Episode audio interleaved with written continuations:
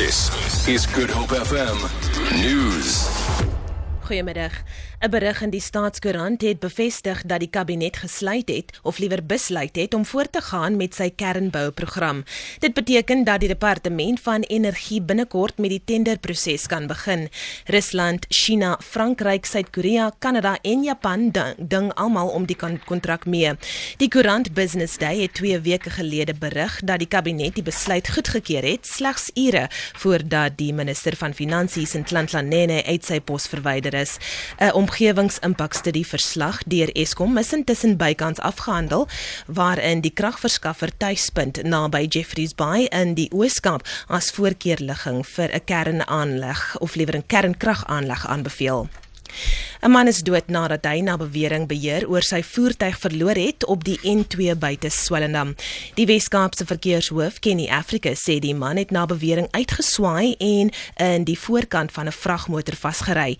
Afrika sê een baan is vir verkeer gesluit. Huidiglik het ons 'n situasie net by die kant Swellendam op die pad na rivier Sonne so plus minus 2 km buite Swellendam waar 'n Mercedes-Benz motorkar en 'n vragmotor in 'n tromp op kop aan kop botsing betrokke was. Die bestuurder van die Mercedes-Benz het vermoedelik uh, voor die vragmotor ingeswenk en uh, kop aan kop botsing veroorsaak. Uh, die bestuurder van die Mercedes-Benz is vasgepen in die Mercedes en het in die ongeluk gesterf. Die Airbus maatskappy sê die eerste vliegtyg wat deur die Suid-Afrikaanse lugdiens gehuur word, sal volgende jaar afgelewer word.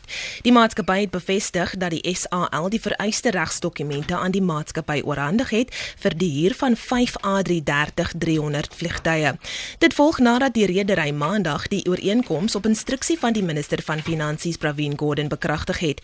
Die SAL het sodoende net net 'n spertyd vrygespring om sowat 600 miljoen rand te betaal vir vliegtye wat hy nie kan bekostig nie. Dit wil voorkom asof Gordon ferm gebly het met die voorsitter van die SAL Raad, Dudi Mieni. Sy wou die ooreenkoms heroorhandel wat die oorspronklike ooreenkoms sou laat verval en het die betaling van miljoene rand sou noodsaak.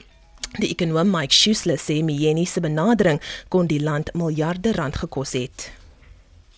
En ten slotte Beach weg in die strand is steeds gesluit terwyl die omgewingsamptenare van die Kaapstad Metropool 'n 25 ton walviskarkas probeer verwyder.